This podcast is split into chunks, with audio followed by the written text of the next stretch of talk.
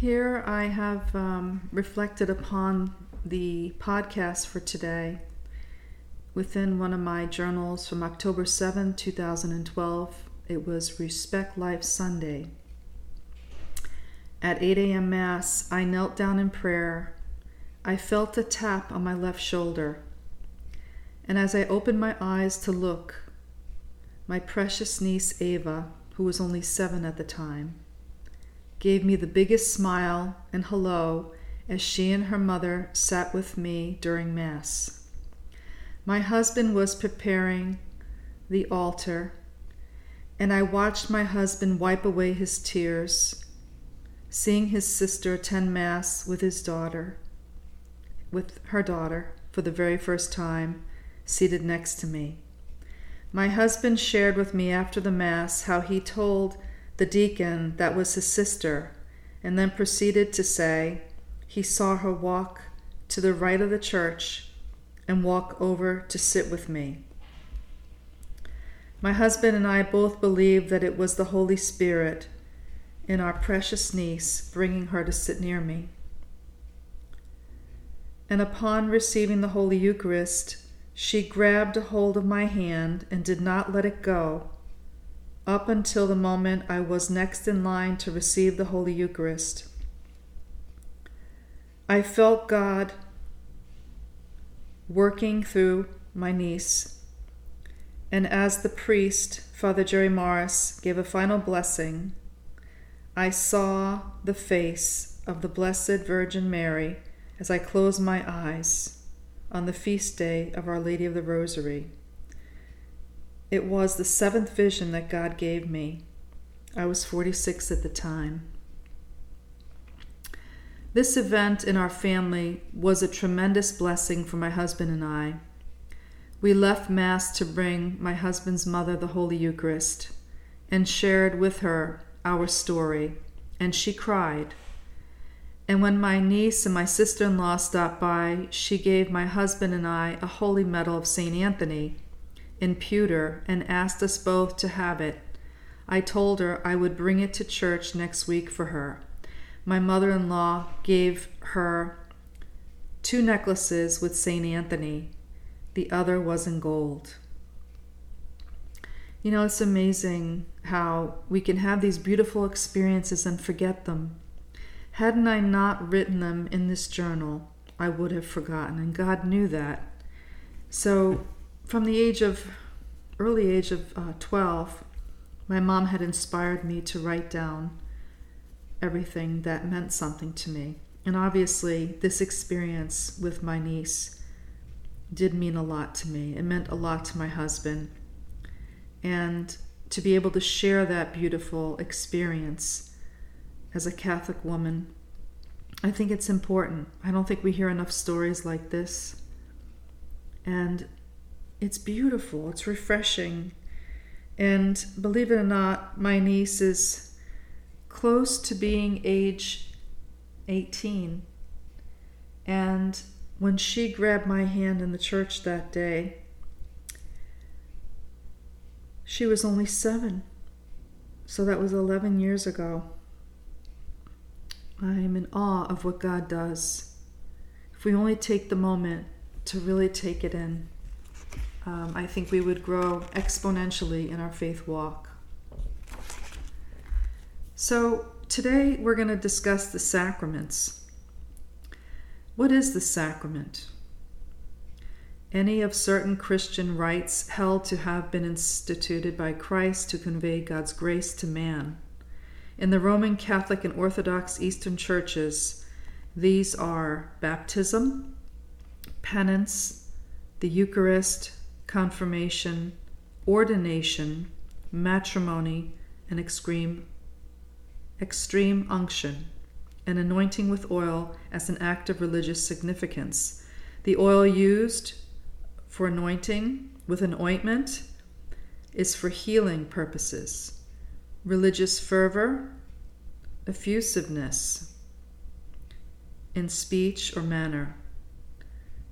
When I talk about religious fervor, I mean intensity of feeling, passion, and devotion.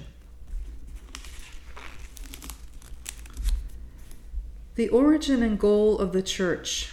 Church is an assembly called together more closely by the Word of God by three categories communion, witness, service, which all define the nature and mission of the church. The theological understanding of the identity and mission of the whole church and of the laity in particular is tied together. The church is the sacrament of communion. The church as a sacrament is the source of our grace, admonishes the sacrament, and communicates Christ. The sacrament means intimate union with God and unity of the holy human race. In it, people experience the mystery of God's love.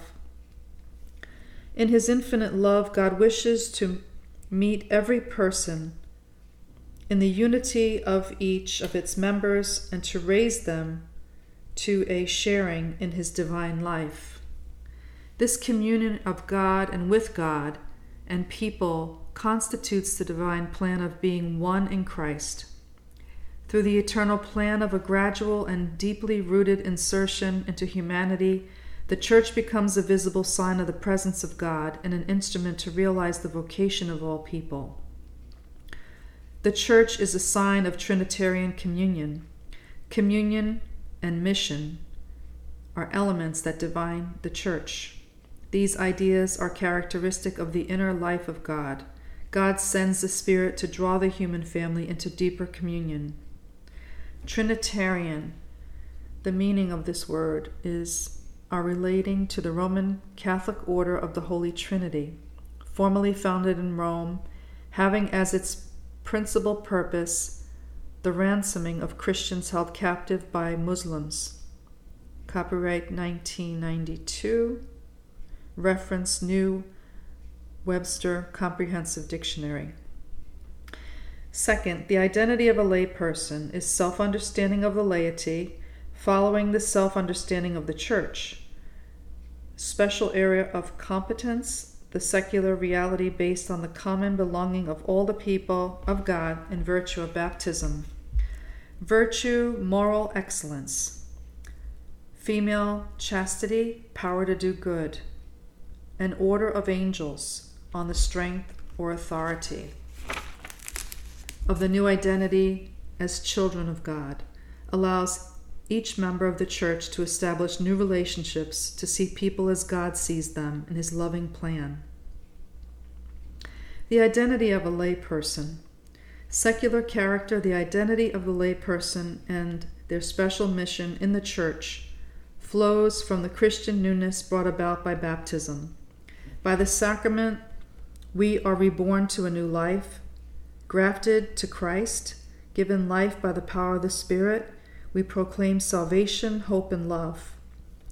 Laity, all the faithful, except those in holy orders and those in religious, sanctioned by the Church, faithful by baptism, made one body, established among the people of God.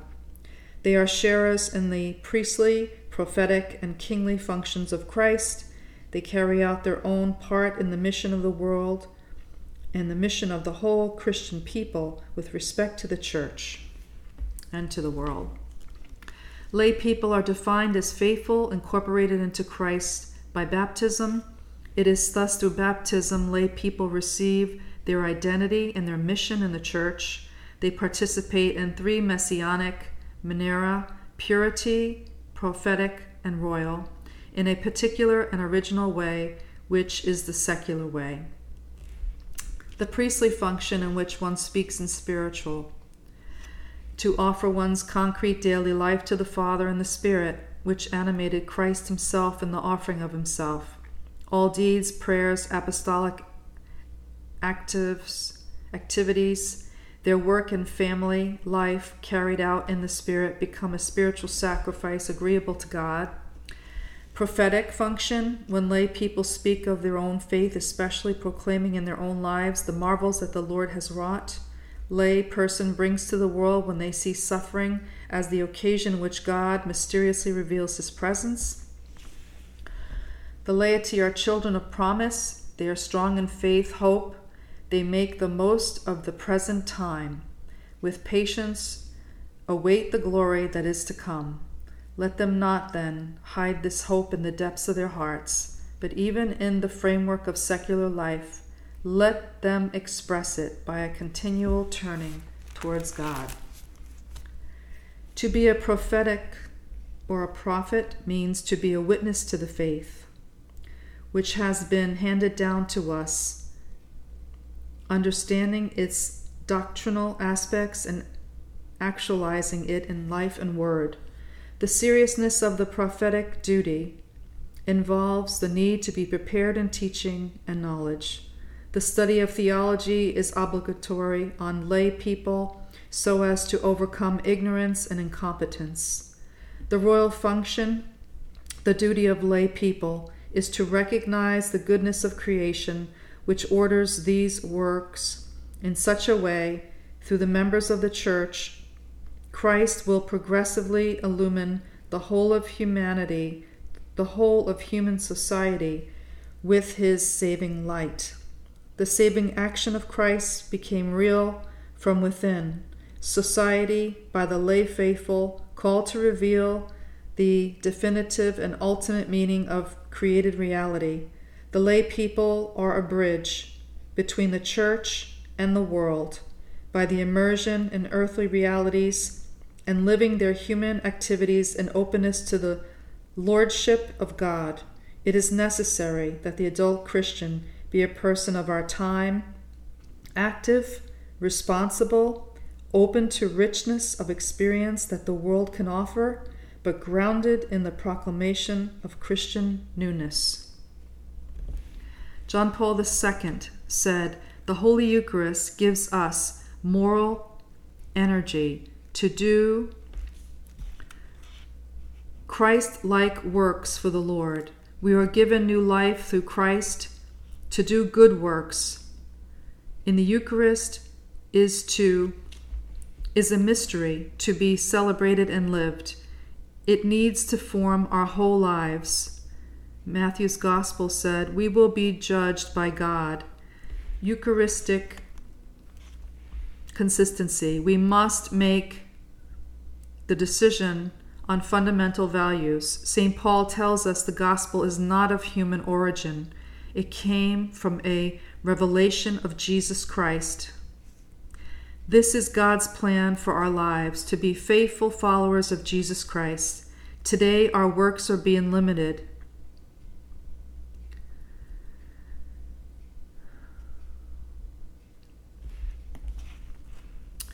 Traditional marriage is important. Optimal situations for healthy children, same sex partners, depraved children without a father, putting children at risk at relational, emotional, and mental harm. Grant us, Almighty God, that we may be refreshed and nourished and transformed to what we can serve. That's self giving love and will to do good, to defend the church, and protect children and their needs and their development, giving them what they need. Amen. Saint Francis of Assisi, Saint Clare, intercede for us and for all the children in the womb and in the world, all that were born, all that were aborted. None are forgotten in the book of truth of Christ. Amen.